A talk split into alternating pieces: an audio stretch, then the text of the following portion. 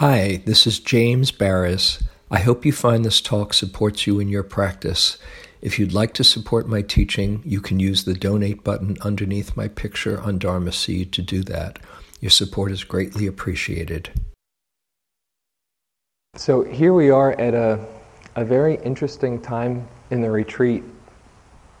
It's a, uh, it has a lot of different feelings that often come up for people as the, um, as the end is in sight.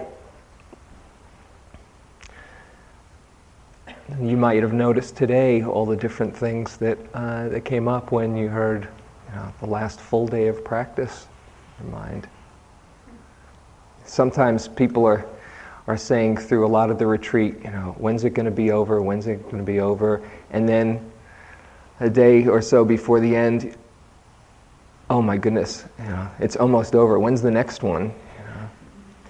And it's a, a kind of bittersweet feel at times as the retreat draws to a close because it's a very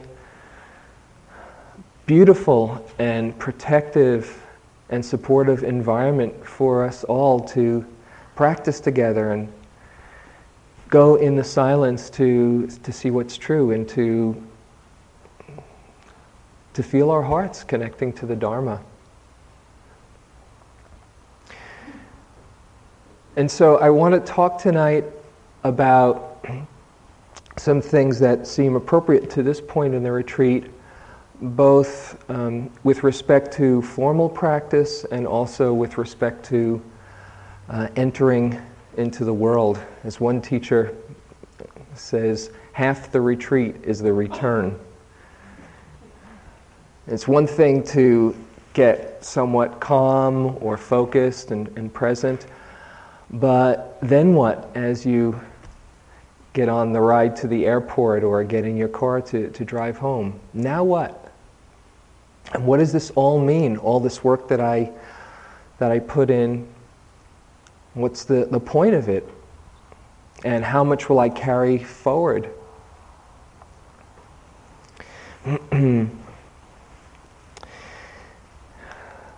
As we have practiced here and developed the instructions, they were again and again pointing back to our being right here in this moment with our experience, cultivating a direct recognition and perception of what's happening.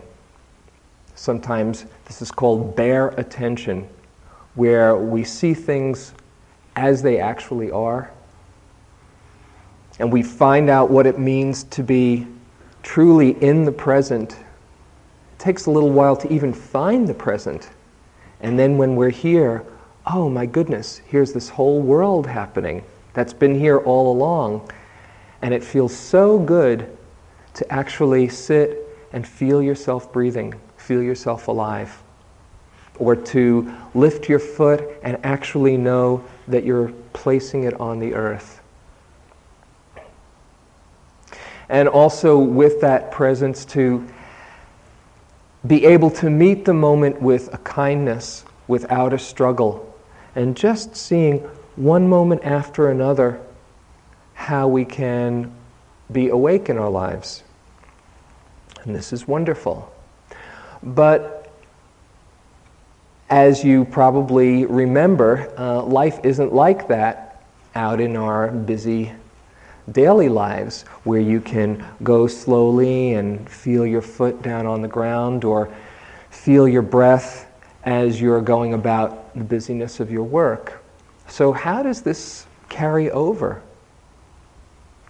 I wanted tonight to, to talk about another component of mindfulness, which is um, works in conjunction with the bare attention that gives a broader picture and scope of what the practice does in our lives and, and how we can utilize it in a rich way.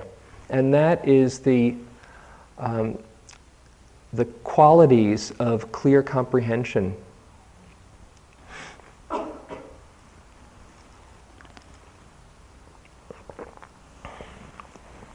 clear comprehension is, well, it covers a few different aspects of practice. There are four, four aspects of clear comprehension.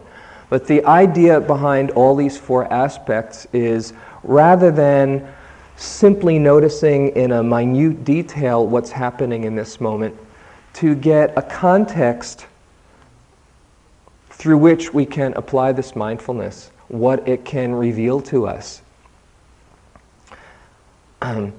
and the four qualities or aspects that I'll speak about include clear comprehension of purpose, clear comprehension of suitability, clear comprehension in the domain of meditation, and clear comprehension of reality.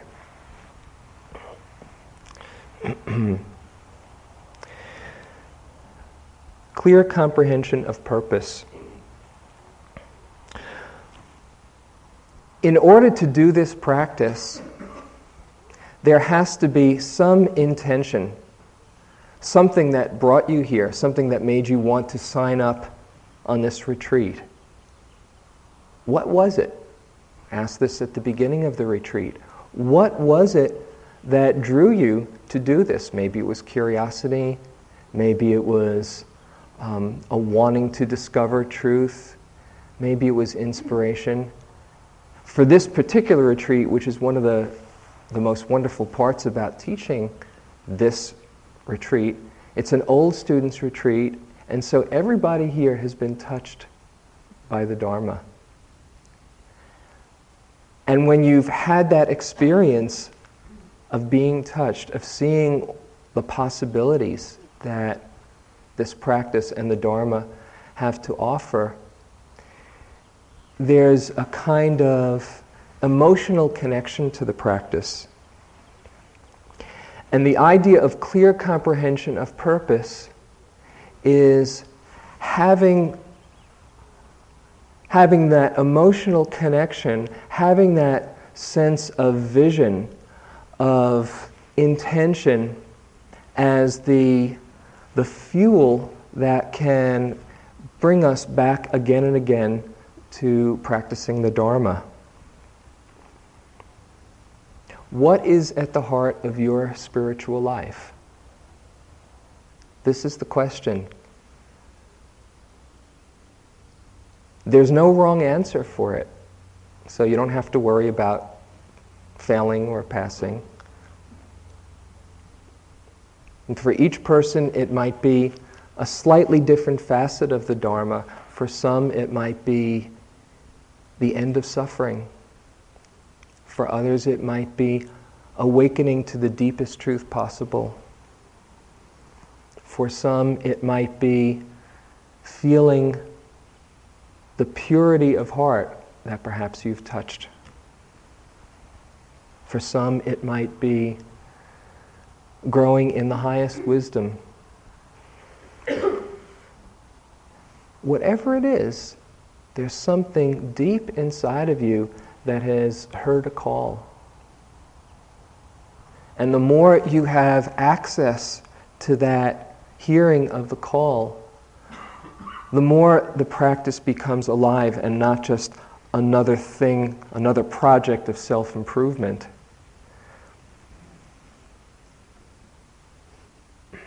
Gandhi, on his tombstone, he says, Think of the poorest person you've ever seen and ask if your next act will be of any use to him. That was an overall inspirational vision that guided his life. And it's very beautiful to think of approaching each moment with that purpose and that intention. I went to, um, to see Mother Meera last year, this woman who probably most of you have heard of and uh, perhaps some of you have seen. She lives in Germany, and I was going to be, I was traveling through Europe on my way to Asia. and um, decided I'd see her because I had some friends who'd seen her and thought that it was worth the, uh, the stop. And so um, I went to, to the place uh, near Frankfurt, and the way it works there is that you get to, to see her and go one by one in front of, of this high being, and you have about 45 seconds to be in direct contact with her. I timed it, you know, while the other people were going up. You know, so I didn't want to miss out on my time, you know, and make sure that, or maybe I was special and got 50 or whatever. But there it was, one by one, and each person goes up and puts their head in her lap, and she touches your head and is doing something there. And then let's go, and you look at each other, and there she is, beaming some energy, really powerful energy, with as pure a heart as you can imagine. Okay? And the, uh, the thing that I've been told is that being around her, this is a being who can grant you what your heart really desires. So I figured Okay, I've come all this way. I have 45 seconds. Let's get really clear on what I want. I wasn't one of the first to go. I waited a while. Uh, one by one, you go up, and then there's there's a, a chair for the next person, kind of like a, in baseball parlance, the on deck circle. You know, you go up and then you leave, and then the next one goes up. And everybody has a chance to go. So I thought as I was waiting, and I waited for a good hour or so, what is it that I want? What is it that I, if I could be granted anything, what really counts for me? And all the, the little ones kind of fell by the wayside this situation, this experience, you know, they fell away very, very quickly. And when I reflected, by the time I got up in front of her, that was the teaching for me. To just get in touch with what my purpose was in life. Now, I just would ask you to do this exercise with me. Just close your eyes for a moment and suppose you could be in front of a great being like that. Or some spirit guide or deva who said, Tell me what you really want. If you tell me, I can give it to you. But you have to tell me. You have to feel it in your heart and then it can be granted. Just think what comes to mind, what really matters to you.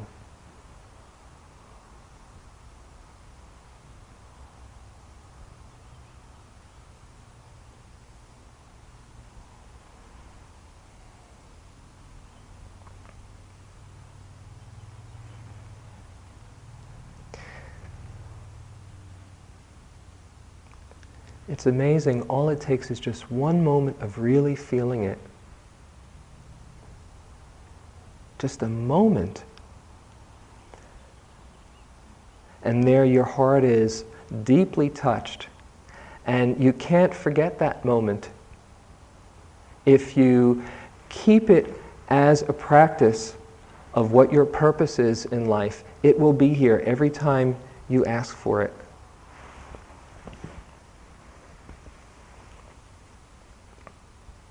Sometimes reflecting on the fact that we only have a short time on this earth brings about, again, that sense of purpose.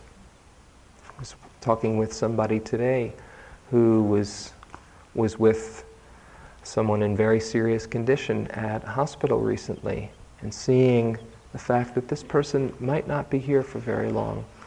And the the urgency, the sense of what it really counts, what really matters in our life, became more apparent to him. At the end of your life, as you're at your last breaths, what would you like to look back on and see, ah, yes, I really did what I needed to do? What would count for you?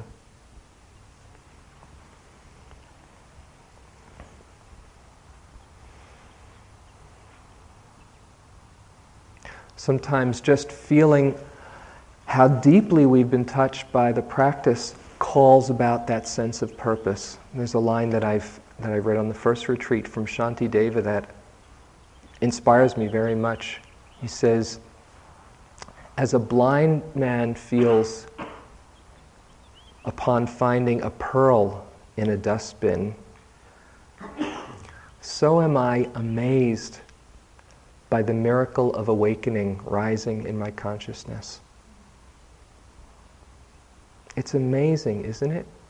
It's amazing how we've been blessed by hearing this call. How did that happen? What amazing grace. And if we think of the practice as somehow developing that call, feeling that aspiration, what's in the Eightfold Path called right aspiration, feeling that vision, then everything else we do is in the context of that higher purpose. It gives us a goal, it brings a commitment, it takes us out of the sense of self when we see that we are developing it to something beyond what we are now. And if that sense of purpose, that clear comprehension of purpose is strong, then when we blow it, when we forget, those temporary lapses can be seen in that higher vision. But if the purpose isn't there, if we kind of go along just, you know, doing the Dharma practice because it's a nice scene, or you forget kind of why it is that you've been so touched, then you can lose the real richness, the real joy of practice.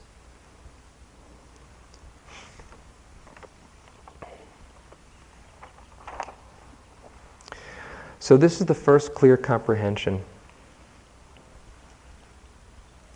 And when you have it on the retreat, it can inform your days as well as you are about to go for a cup of tea, think, wait a second, what is my purpose here? Okay? Is this going to serve me? Sometimes it might, if that's what's needed, but sometimes it might not. It gets you in touch with what your intentions are. And as you bring that at home, you might find it a very helpful thing to reflect on daily. Since that visit to, to Mother Meera, when I sit each day, I just take a few moments to remember why it is, what my heart really sparkles on reflecting on. Oh, yes, this really counts. So, as you break silence tomorrow, keep that in mind. This is not, you know, just the end of the retreat because silence is broken. No, the whole transition coming out is a very rich time for us to come back again and again to find what it is that's important to us.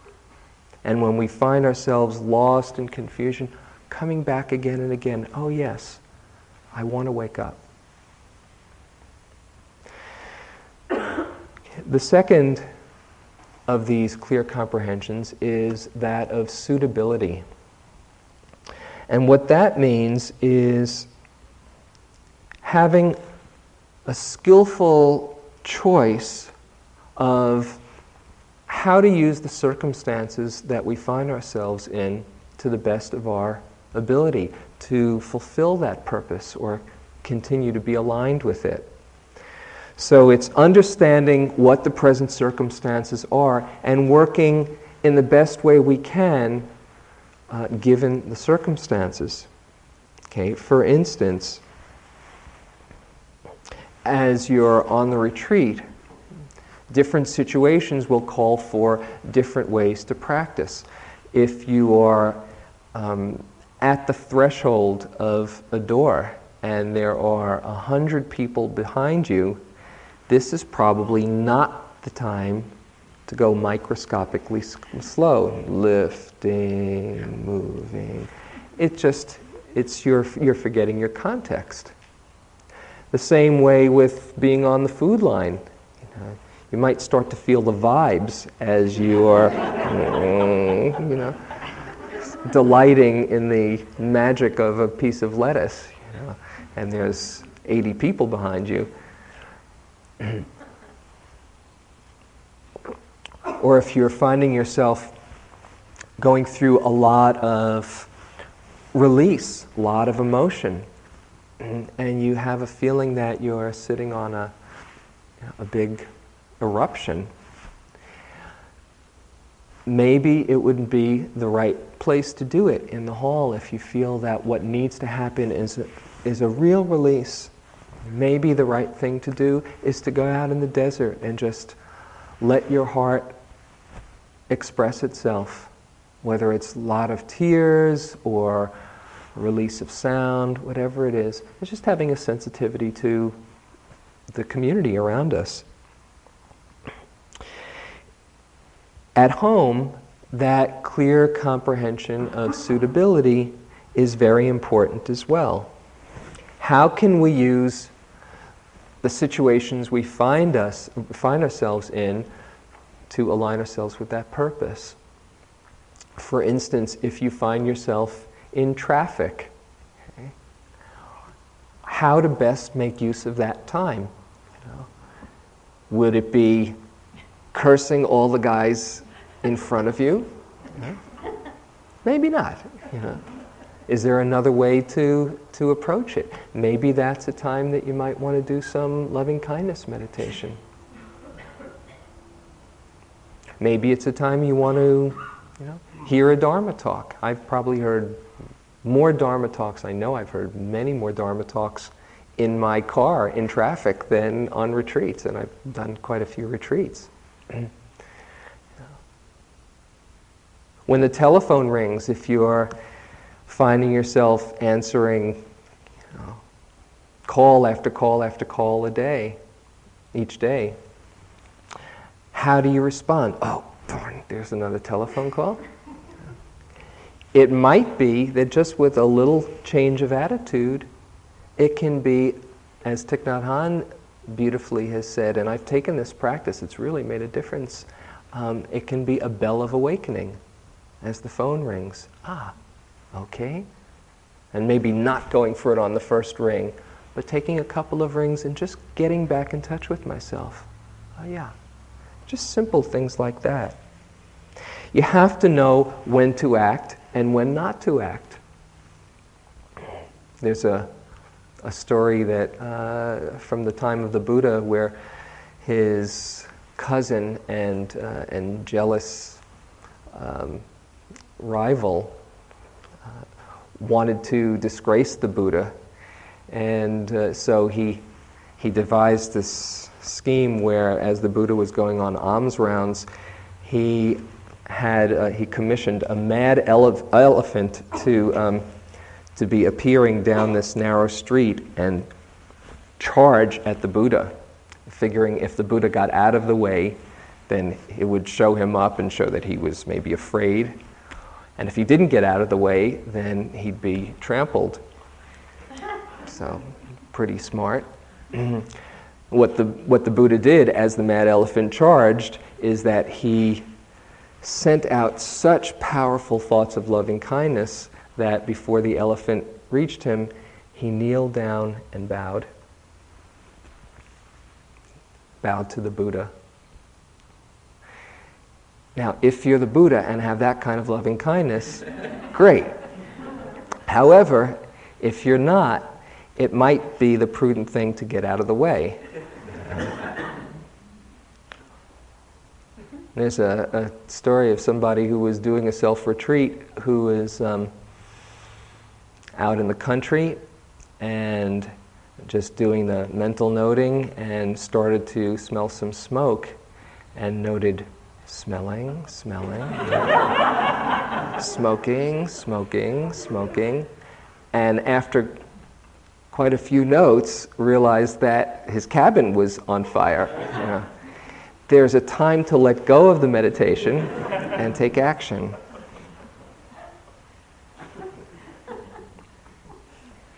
Same way with our jobs, with what we, what we find ourselves doing. At times, you need to just um, let go of the meditation object and just be here in a natural way. Or if there's too much going on, then um, it's time to somehow get some space in your life so that you can come back and be present. As you leave the retreat, or just starting with working with speech tomorrow, you'll probably find yourself having a lot of stimulation because you're very, very sensitive and open. And it would be very helpful that in the next few days, even after you leave the retreat, as you are taking in all the stimuli after being quiet for 10 or, or 20 days, that you monitor yourself and see, ah, wow, I'm getting a bit overloaded. Time to just cool out a bit, whether it's sitting, maybe sitting won't be the way to do it. Maybe it'll be just relaxing, putting on some soft music. Maybe it'll be soaking in a hot bathtub. Maybe that's what's needed. And so to find what it is will bring you some balance in difficult situations. But to get a sense of where you are, as Ram Dass says, knowing your zip code is very important as you're feeling yourself going down the street. This is clear comprehension of suitability. Third one clear comprehension in the domain of meditation. And what that means, again, in our daily life, how can this activity be done in a meditative way or in a way that deepens my wisdom? It's related to the suitability. The suitability is getting a sense of what will be the most skillful means to, um, to deal with the situation.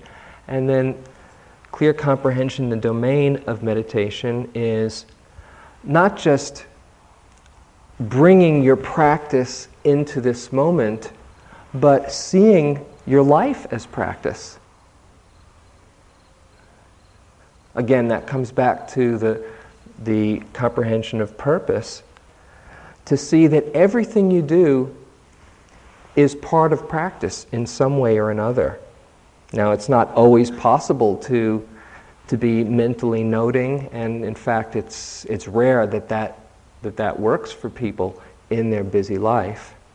But how can you approach this situation in a way that will help you wake up?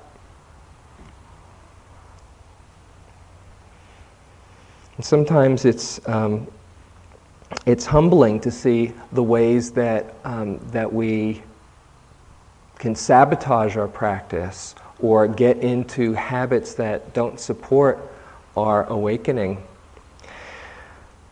What will best help support my growth?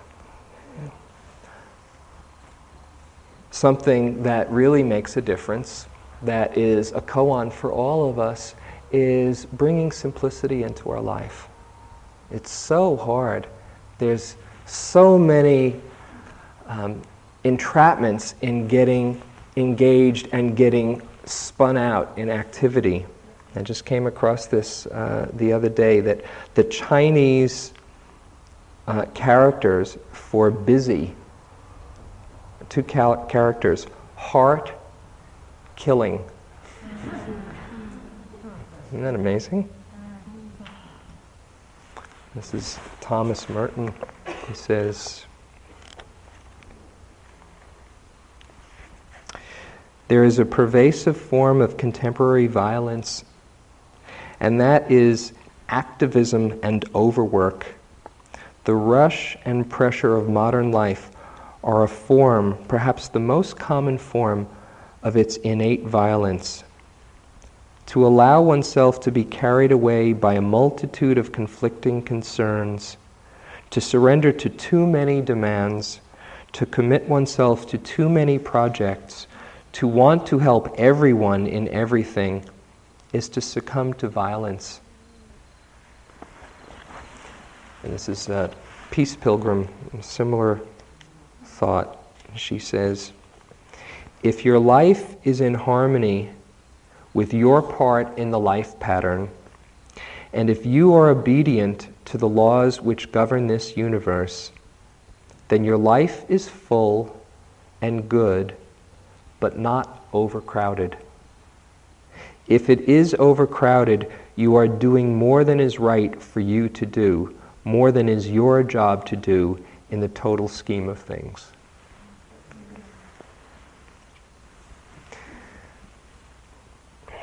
That's a really hard one to, to practice. And it's interesting how we know the consequences of going on overdrive day after day after day, but somehow the priorities get turned around. And I know this very well for myself. It makes such a difference to give yourself the gift of some space. And that allows us to come back to ourselves. That is a practice in itself, coming back to ourselves, doing what we can to create that sense of our life as practice. our communication is another area that we can bring to uh, the examination of how we can do it with a, a spirit of Dharma. It's another place that we lose it so many times. We get caught in our judging, we get caught in our uh, just um, non thinking chatter. And it creates a lot of, lot of disturbance at times in our hearts. To say what's truthful, to say what's useful, to get a sense of why it is we're saying what we say. And this is a very key component as far as the domain of meditation to get in touch with what our intentions are behind our actions. Something I came across on speech. Where is it?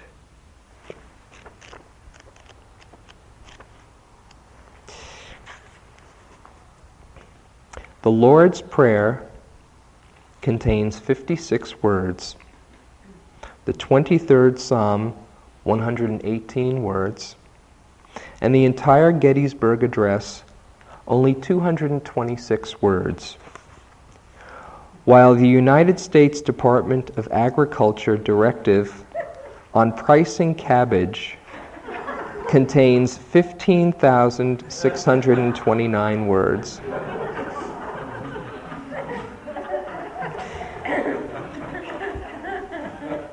You don't have to use a whole lot of words. All you have to do is stay connected to your heart and see what you really want to say. That doesn't mean that you're going to be profound every moment. You know, Lord knows I love talking about you know the sports section and whatever it is that's that's happening uh, on the, the sporting green. Or just hanging out and you know shooting the breeze. But if you're just filling up the space out of some mm, fear of the silence or um, awkwardness, or it might be so much more restful to just hang out in the silence and feel what's going on for you. Know why you're saying what you're saying. It's a tremendous relief. And other ways that we can make our life the domain of meditation going through all the ups and downs in our life, going through the dark spaces, as you've seen here.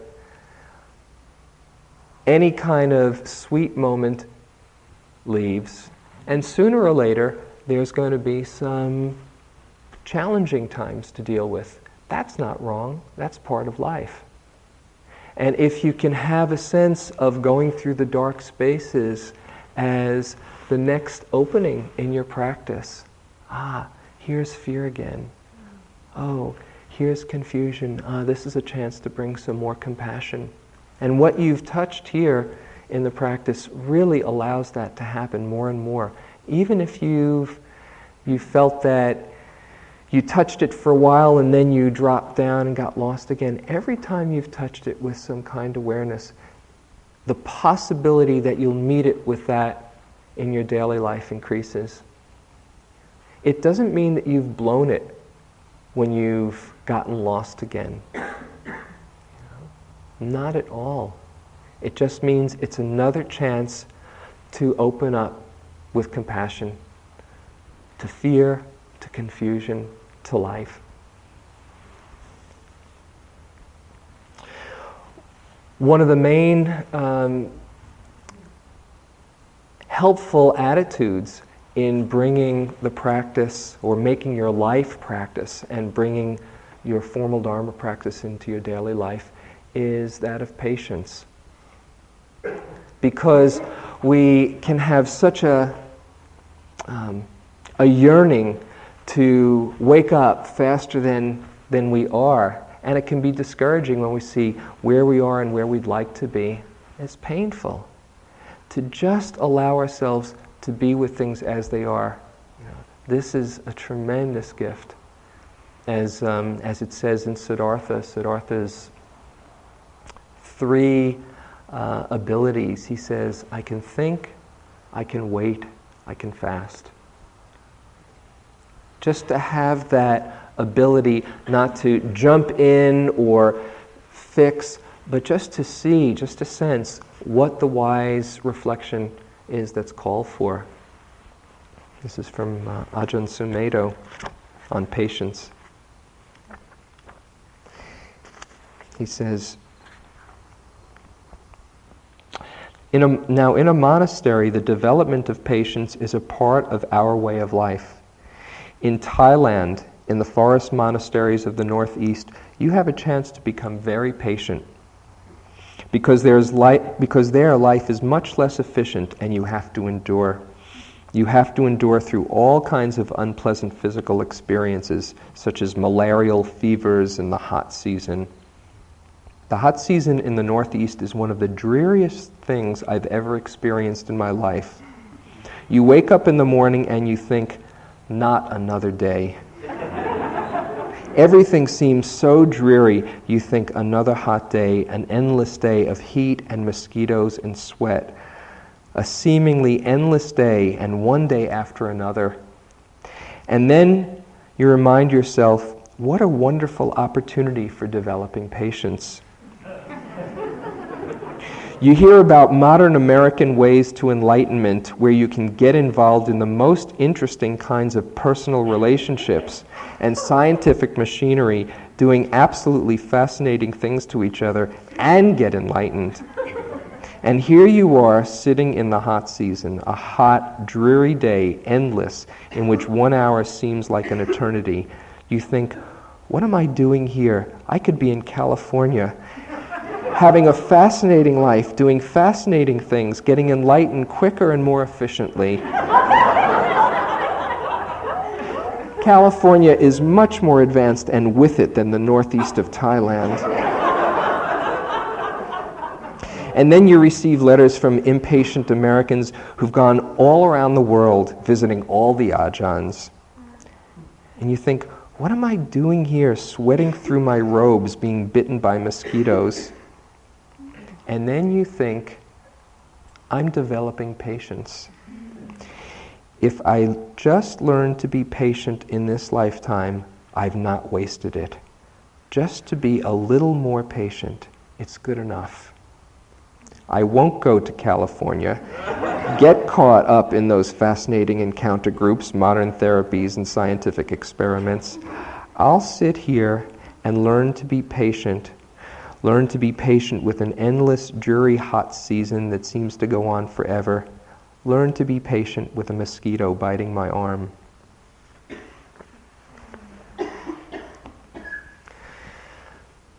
Now, fortunately or unfortunately, we're here in California.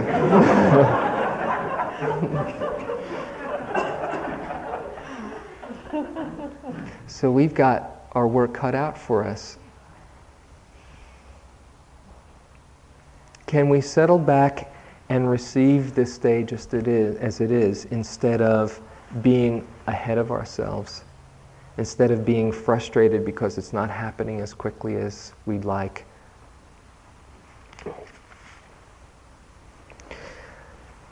So, in this domain of meditation, making our life our practice, we can see what is it that's happening now? How can I meet this moment with some wisdom and with some kindness? What's my relationship to this moment? What's happening is always going to be changing. But can I practice an okayness, an openness with things just as they are?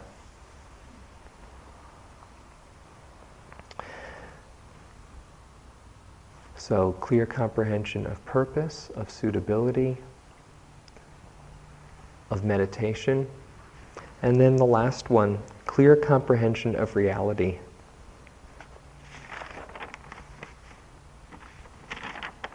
And what that means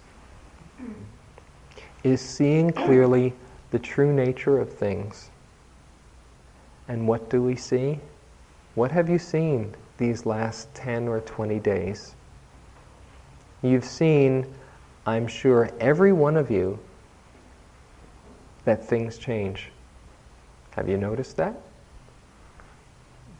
Have you not noticed it?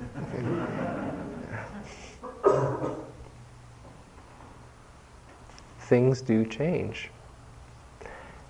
And seeing it more clearly in this particularly structured environment where we're not on that rapid conveyor belt that doesn't let us see what's really going on, where we're here and we see moment after moment our thoughts and our feelings and our sensations and our whole being is continually changing. And experience and situations all coming and going, that there's no one who can fix reality, that there's no way we can hold on to any experience, and that in the holding on, as you've probably tried a few times during these days, there's a lot of pain, there's a lot of confusion, there's a lot of frustration. In that holding on, we forget and get confused. That's painful. That's another quality of reality. You can't hold on to anything. And so you see the possibility ah, maybe if I don't hold on, maybe if I am just allowing more for the change to be the way it is, there's some possibility of, of peace.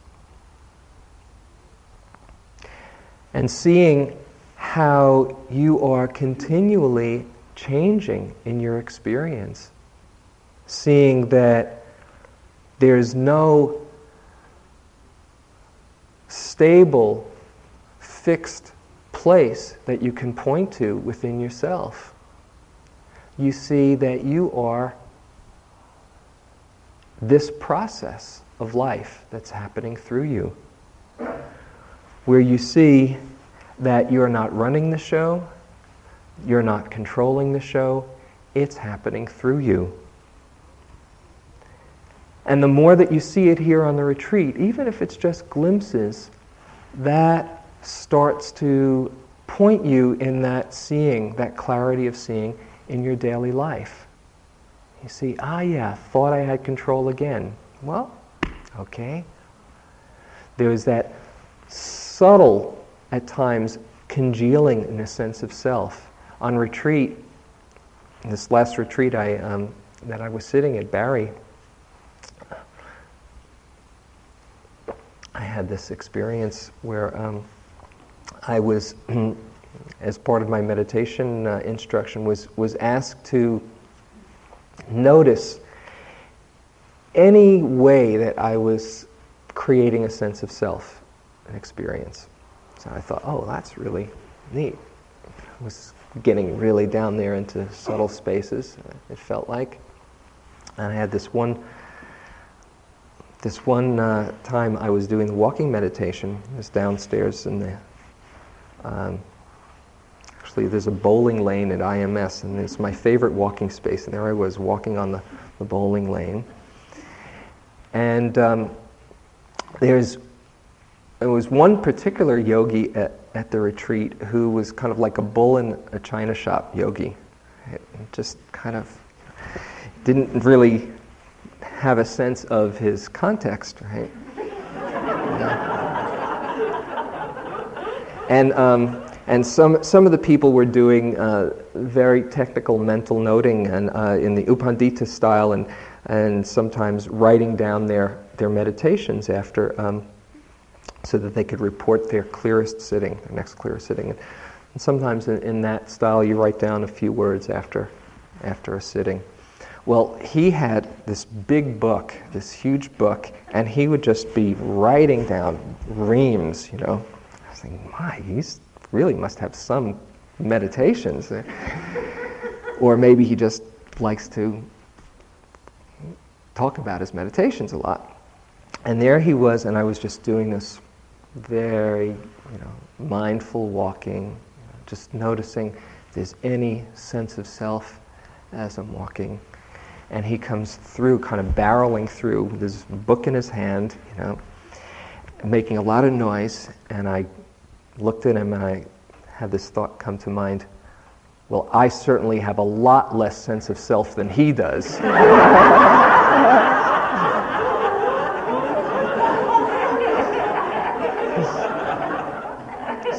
very humbling. Uh, it, it, didn't take me too long to kind of see the absurdity in it. But there it was, that thought just coming through.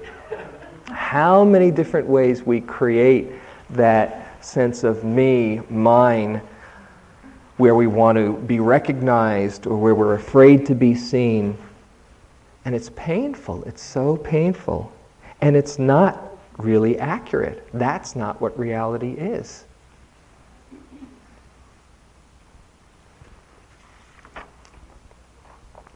So, this clear comprehension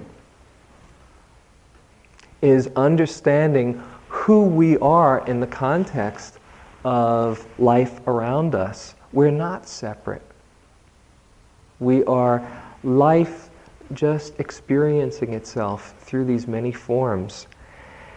And with the clear comprehension, we see we're not practicing alone. We're not practicing in a vacuum, both here on the retreat and as we live our life in the world, that this understanding of the context connects us to everyone. And we can have a spirit of practicing not only for ourselves, but for all beings, because we're not any different from all the other, other beings. So, with this bare attention and clear comprehension working together, it becomes more than just a recognition of the present moment. It gives a meaning to our practice and for our spiritual life. And with that direction and perspective that we're growing towards something much bigger than who we think we are, we're opening not only to this moment, but to real wisdom, to real compassion to real awakening.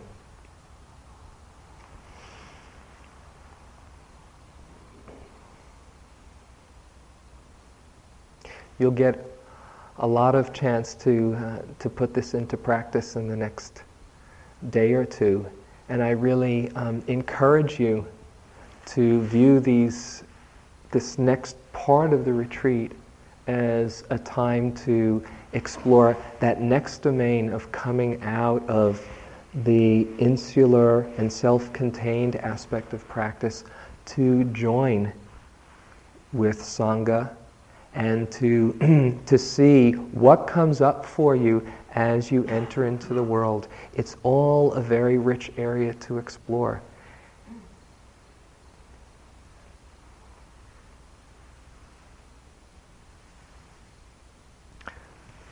So let's sit for a few moments.